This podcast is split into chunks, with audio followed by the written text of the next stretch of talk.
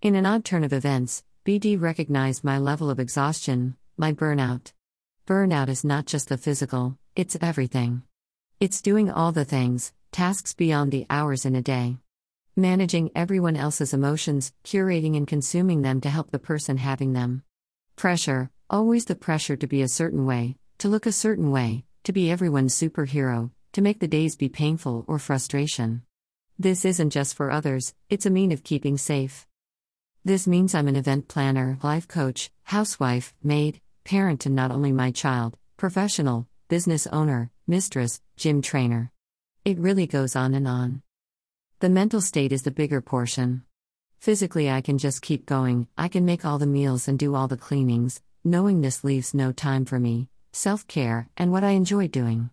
I attempt to sit, and often can't because there is a chore that will need to be done, a deep cleaning that needs to occur, an organization project, a budget to be made, and so on. When it comes to my mind, I think people often try and oversimplify it.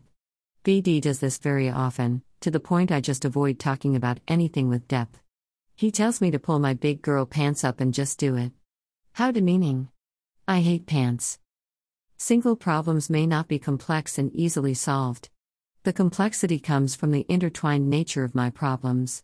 One often affects the other, solving one is nearly impossible without either solving or working on another. This web is in my head, and no amount of pants pulling is going to make it easier. BL, I think, also thinks this way that maybe I should just let it go if I can't fix it right now. He mentioned that was the thought process of the book he was listening to. If you can't solve it now, don't worry about it. More on this later.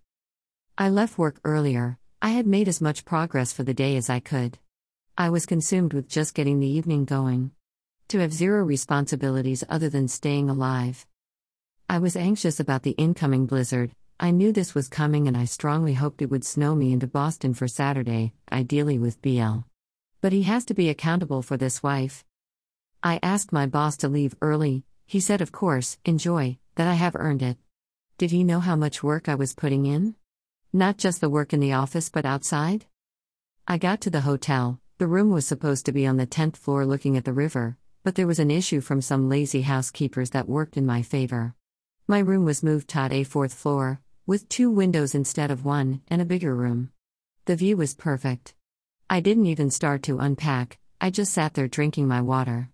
Looking out the window. Oddly in silence. I left the curtains pulled completely back and started to arrange my things in the room. Once I was sissified, I laid on the bed and did some research of random things I never have time to do on my laptop. I lounged in my PJs with the heat turned up and moved slow. I was trying to not let my anxiety run away with the soon arrival of BL. He was driving two hours to spend the night with me. I started to fidget and decided to play with my makeup. I like how I can enhance my face and it's a challenge, kind of like art. I put my false eyelashes on, they enhance my current eyelashes. The length in my lashes and volume has changed due to medications, I think.